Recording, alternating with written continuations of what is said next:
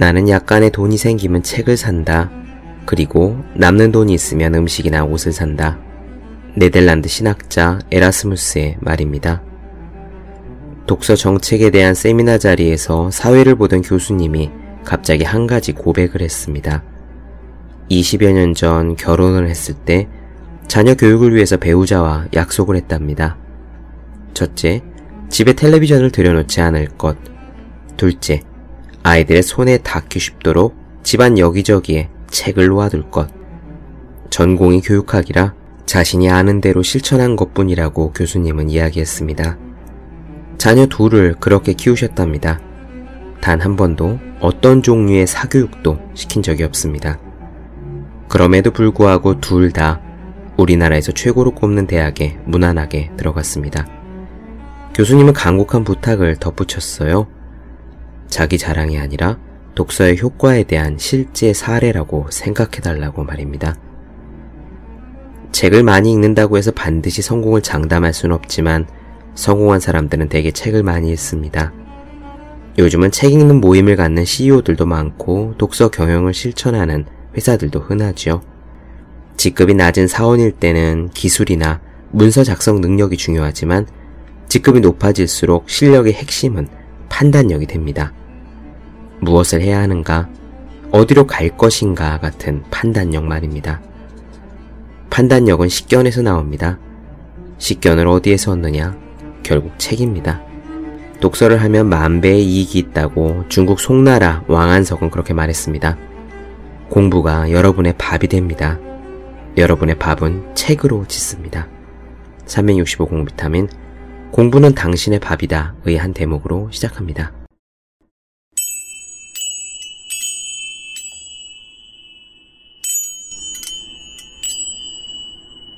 네, 안녕하세요. 본격 공부자극 팟캐스트 서울대는 어떻게 공부하는가 한지우입니다. 우리는 지금 칼 뉴포트의 Deep Work를 살펴보고 있습니다. 이번 시간에는 집중하는 것이 최선의 삶이다 라는 이야기를 나누어 드리겠습니다. 언젠가 말씀드린 적이 있는지 모르겠지만 저는 그런 적이 있었어요. 2000년대 중반이었을 겁니다. 저 싸이월드를 한참 할 때였죠. 그때 칙센트미하이 교수의 몰입의 즐거움이라는 책을 읽고 너무나 감동을 받았습니다. 몰입 이야기는 이 팟캐스트 방송에서 다루어 드렸었잖아요. 이렇게 살면 되겠다. 이게 정말 삶의 열쇠다. 라는 생각이 너무 좋아서 싸이월드에 들어가 제 모든 일촌들에게 단체 쪽지를 날렸더랬습니다. 칙센트 미아이의 몰입의 즐거움이란 책을 읽어봐라. 너무 좋다. 제가 평소에 그런 일을 거의 하지 않는다는 점을 생각할 때 아주 예외적인 일이었습니다. 지금 이렇게 제가 방송을 진행하고 특강도 하고 글을 쓰기도 하지만 개인적으로 저는 좀 조용한 편이거든요.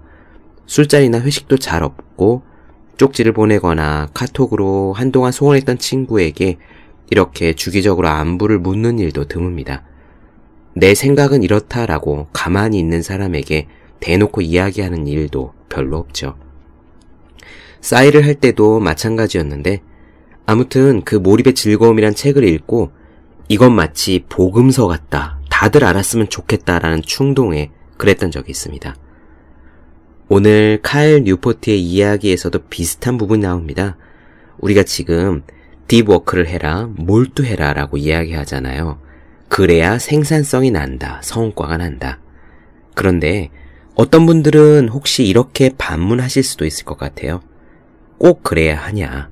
꼭 그렇게 성과를 내기 위해 몸부림을 쳐야 하냐? 노력하는 것은 지겹다. 물론 그런 분들의 의견 역시 존중받아야 할 개인의 선택입니다. 방송 오래 들으신 분들은 아시겠지만 저도 1등 지향주의라던가 막 경쟁에서 승자가 된다거나 그런 색깔과는 좀 거리가 있어요. 그럼에도 불구하고 몰입을 권하는 이유, 집중해야 되는 이유가 무엇이냐? 오늘 나옵니다. 몰입하는 삶, 딥워크하는 삶은 그 자체로 최선의 삶이라는 겁니다. 성과는 경쟁에서 이기고 일을 더 잘하는 거는 그냥 그 최선의 삶을 살아갈 때 그림자처럼 따라오는 여러 가지 부산물 중에 하나예요. 몰입은, 딥워크는 우리에게 한 번뿐인 이 삶을 더 나은 삶으로 만들어줍니다. 세 가지 면에서 살펴볼 겁니다. 첫째는 신경과학적 관점, 둘째는 심리학적 관점, 그리고 셋째는 철학적 관점입니다. 신경과학 면에서는 암에 걸린 어떤 작가의 이야기가 나와요. 암에 걸려서 삶의 한계에 맞닥뜨린 작가는 자신이 주의를 집중해야 할 것을 신중하게 선택합니다. 만약 그러지 않으면 늘 암과 죽음의 공포가 자신의 주의력을 잠식할 것이기 때문이죠. 왜 그렇지 않겠습니까? 항상 암 생각이 나지 않겠어요? 그런데 이 작가는 그렇게 주의를 집중하는 과정을 통해 훌륭한 깨달음을 얻습니다. 우리가 신중하게 주의를 기울일 대상을 정하면 우리에게 있어서 우리의 세상은 꼭 그 대상과 같아진다는 겁니다. 다시 말해, 의식적으로 좋은 것만 보고 의미 있는 것만 생각하면 이 세상이 좋은 것으로 보이고요. 의미 가득한 장소로 보인다는 겁니다. 암으로 인해 삶이 얼마 남지 않은 사람에게 굉장히 중요한 삶의 방식이 아닐 수 없죠. 그리고 이 삶이 유한한 건 꼭 암에 걸린 분이나 아니면 건강한 사람들이나 마찬가지입니다. 두 번째 심리학적인 면에서는 칙센트 미아이가 나옵니다. 반갑게 들어주시면 좋겠고요. 세 번째 철학적인 면에서는 삶의 의미에 대한 이야기가 등장할 겁니다. 근대 이전에는 어느 사회를 막론하고 이 삶의 의미가 이미 전통적으로 주어져 있었어요. 예를 들어 유럽 중세 기독교 사회에서 태어났다면 그냥 신의 뜻을 따라 사는 것이 삶의 의미였고요. 조선시대였다면 유교 질서에 맞게 사는 것이 삶의 의미였듯이 말입니다. 하지만 개인이 최우선적인 가치로 급부상하면서 그 부작용으로 인해 삶의 의미가 퇴색되는 현상이 나타납니다. 각자 개인이 가진 의사가 최우선이 되니까요. 각자 자기 삶에서 어디로 가도 좋은 자유가 주어지는 거고 그 자유로 인해 뭘 해야 될지 모르는 방향을 상실한 사람들이 많이 나타납니다. 이런 방황은 지금도 이어지고 있는데 우리 삶에 질서를 부여할 수 있는 한 가지 기준으로 몰입이 유용할 거라 생각합니다. 어떻게 살아야 하는가에 대한 생각을 하시면서 오늘의 이야기 들어주셨으면 좋겠습니다. 그럼 시작하겠습니다.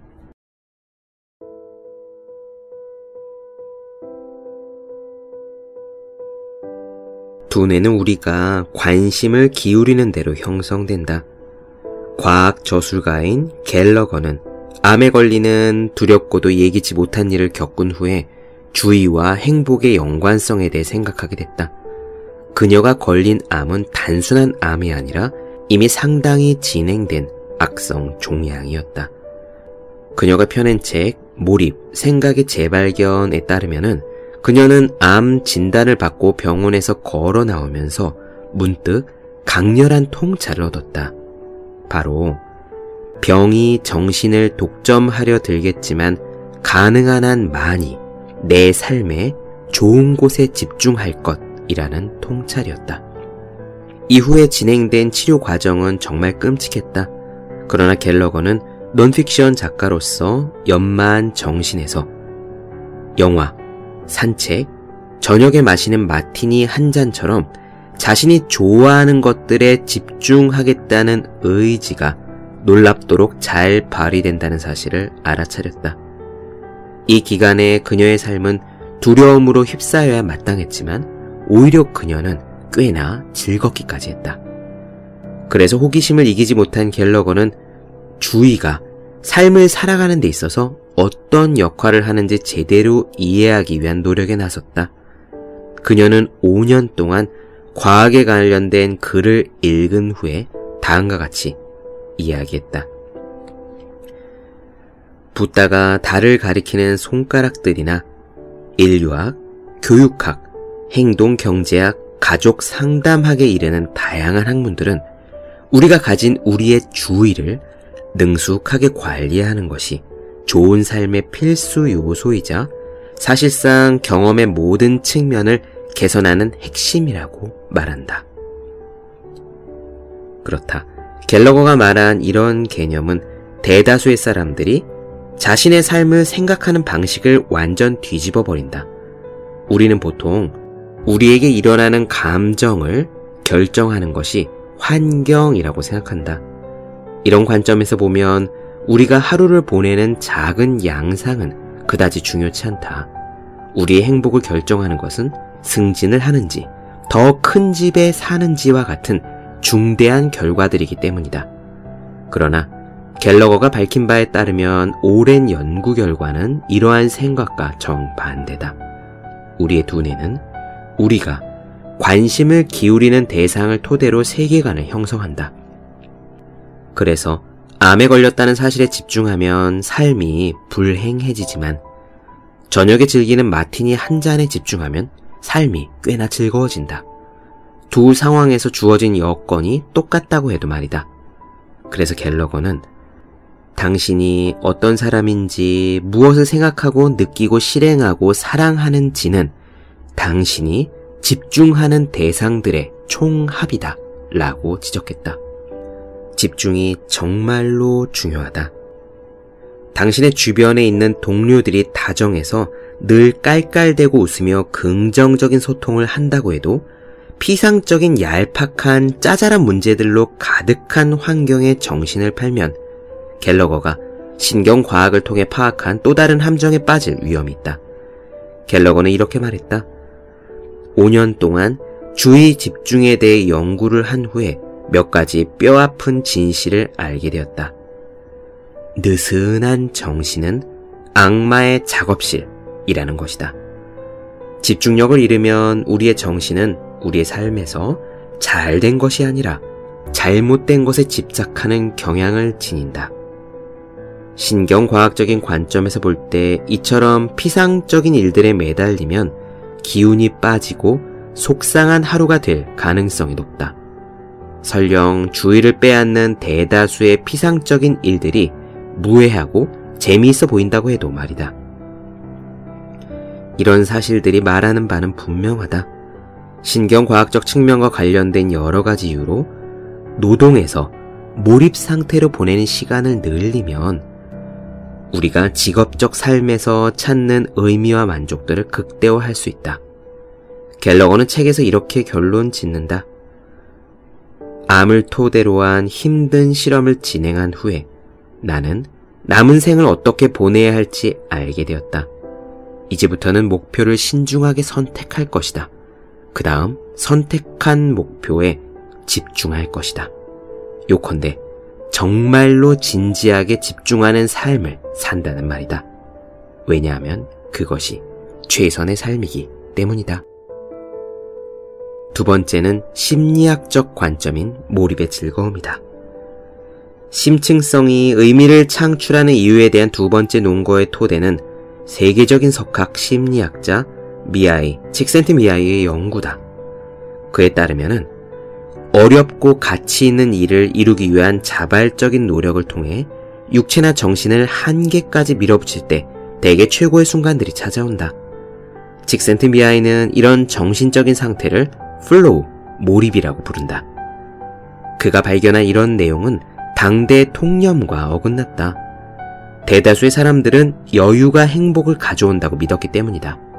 아마 지금도 그럴 것이다. 우리는 일을 적게 하고 침대에 누워 더 많은 시간을 보내고 싶어 한다. 그러나 칙센트 미아이가 제시한 연구 결과는 대다수 사람들의 생각이 틀렸음을 드러낸다. 그는 이렇게 말한다. 아이러니하게도 무료한 시간보다 일하는 시간이 실제로는 더 즐기기 쉽다. 몰입 활동처럼 일에 있어서는 목표와 피드백, 과제가 주어져 있기 때문이다. 이 모두는 일에 몰두하고 집중해서 무아지경에 빠지도록 한다. 반면 무료한 시간은 체계가 없기 때문에 즐길 만한 대상으로 구체화하는데 훨씬 더 많은 노력을 들여야 한다. 칙센트 미아이가 측정한 결과를 보면 생각과는 달리 사람들은 일할 때 더 행복하고 쉴 때 덜 행복하다. 또한 그가 연구해서 증명한 대로 몰입하는 경험을 많이 겪을수록 삶에 대한 만족도가 높아진다. 즉, 사람은 어려운 일에 깊이 몰입할 때 최선의 상태를 누리고 있는 것이다. 마지막 세 번째 관점은 철학적인 관점이다. 일과 삶에 의미를 부여하는 거다. 40년 넘게 버클리대에서 철학을 가리킨 휴버드 드레이퍼스와 하버드 대학 철학과 학과장인 쇼온 도런스 켈리 교수는 2011년 신성성과 삶의 의미라는 개념이 인류 역사에 걸쳐 변화한 과정을 탐구한 모든 것은 빛난다 라는 책을 펴냈다. 그들이 이러한 작업에 나선 이유는 우리 시대가 종점이 될지 모른다는 걱정 때문이었다. 그들은 책에서 이렇게 밝혔다. 예전에 이 세상은 다양한 형태로 신성하고 빛나는 것들이 가득 찬 세상이었다. 그러나 이제는 그 빛나던 것들이 멀어진 듯하다. 그때와 지금 사이에 무슨 일이 일어난 걸까? 드레이퍼스와 켈리는 그 답을 데카르트라고 이야기한다. 데카르트의 회의론으로부터 개인이 신이나 왕보다 우월하다는 믿음이 생겨났다. 물론 이에 따른 계몽은 인권 개념으로 이어졌고 많은 사람들이 억압으로부터 해방됐다. 그러나 드레이퍼스와 켈리의 지적에 따르면 이 생각은 정치적인 영역에서 여러 가지 긍정적인 변화를 일으켰지만 형 이상학의 영역에서는 의미를 창출하는데 필수적인 질서와 신성성을 이 세계로부터 제거해버렸다. 요컨대 계몽시대 이후의 세계에서 우리는 의미 있는 것과 의미 없는 것을 구분하는 책임을 스스로에게 지웠다. 이 구분은 자의적으로 보일 수 있으며 그로 인해 서서히 허무주의가 퍼져간다. 그러면은 어떻게 해야 할 것인가? 드레이퍼스와 켈리는 결론에서 말하길 장인 정신이 책임감 있는 방식으로 신성성에 대한 감각을 다시 여는 열쇠라고 주장한다. 예를 들어 쇠덩이에서 작품을 만들어내는 과정에서 장인 혹은 예술가의 얼굴에 떠오른 만족감은 요즘 시대에 포착하기 어려운 무척 귀중한 것, 바로 신성성을 들여다보는 데서 나오는 것이다. 이렇게 전통적인 장인 정신 그리고 예술가들에게 내재된 신성성을 우리는 일반적인 사무직 노동자, 지식 노동의 세계로 접목할 수 있다. 다음은 실력 있는 프로그래머인 산티아고 곤잘레스가 인터뷰에서 한 말이다. 아름다운 프로그램 코드는 짧고 간결해서 다른 프로그래머에게 넘기면 야, 잘 짜인 코드네. 라는 말을 듣습니다. 마치 시를 쓰는 것과 같죠. 그렇다. 곤잘레스가 프로그래밍을 말하는 방식은 드레이퍼스나 켈리의 책에서 목공이, 공예를 말하는 방식과 비슷하다. 다시 말해, 드레이퍼스와 켈리가 말한 의미를 창출하려고 반드시 헛간에서 육체 노동을 하며 땀을 흘릴 필요는 없다는 거다. 지식경제에 속한 대다수 숙련 노동에서도 장인 정신을 발휘할 여지를 찾을 수 있다. 작가든 마케터든 컨설턴트든 변호사든 상관없다. 당신이 하는 일이 공예이며 능력을 길러서 진지하고 세심하게 발휘하면 뛰어난 수레바퀴 장인처럼 일상에서 의미를 창출할 수 있는 것이다. 이 대목에서 이런 반박이 나올지도 모른다. 내가 하는 지식 노동은 너무 시시해서 삶의 의미가 될 수 없습니다. 하지만 이는 전통적인 장인 정신을 고찰함으로써 바로 잡을 수 있는 잘못된 생각이다. 오늘날의 문화에서는 어떤 일을 하느냐를 상당히 강조한다. 가령 열정을 따르라는 조언에 집착하는 것은 선택한 일자리의 직무가 그 일에 대한 만족도를 좌우한다는 생각 때문이다. 이런 사고방식에 따르면 만족의 원천이 될 수 있는 일자리는 드물다. 그래서 비영리 조직에서 일하거나 소프트웨어 회사를 만들지 않는 한 다른 모든 일자리는 상막하고 단조로워 보인다. 드레이퍼스와 켈리의 철학은 이런 함정에서 벗어나도록 도와준다. 그들이 언급한 장인은 드문 일을 하지 않았다. 인류사를 통틀어 대장장이나 수레바퀴를 만드는 장인은 절대로 화려한 직업이 아니었다. 구체적인 직무는 무의미하다. 어떤 일을 하든 상관이 없다. 일을 통해 의미가 드러나는 것은 그 결과가 아니라 장인 정신에 내재된 기술과 음미 때문이다. 요컨대 수레바퀴는 고귀하지 않지만 수레바퀴를 만드는 일은 고귀할 수 있다. 지식 노동도 마찬가지다. 반드시 희소한 일이 아니라도 괜찮다.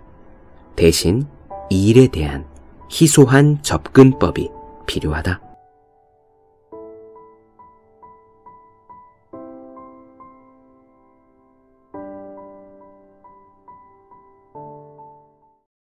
네. 본격 공부작업 팟캐스트 서울대는 어떻게 공부하는가 칼 뉴포트의 Deep Work 중에서 집중하는 것이 최선의 삶이다 라는 내용 말씀드렸습니다. 더 많은 이야기가 궁금하신 분들, 질문사항 있으신 분들은 제 네이버 블로그 생의 즐거운 편지, 다음 카카오 브런치, 한재우의 브런치, 인스타그램에서 해시태그 서울대는 어떻게 공부하는가, 유튜브에서 서울대는 어떻게 공부하는가 검색해 주시면 좋겠습니다. 또 매일매일 공부하시는 분들, 여러분 주변에 매일매일 공부하시는 그분들을 위해서요, 하루 한 페이지씩 읽고 공부할 의지를 북돋는 책, 보기만 해도 공부하고 싶어지는 365 공비타민 선물해 주면 좋겠습니다. 오늘 여기까지 할게요. 전 다음 시간에 뵙겠습니다. 여러분 모두 열심히 공부하십시오. 저도 열심히 하겠습니다.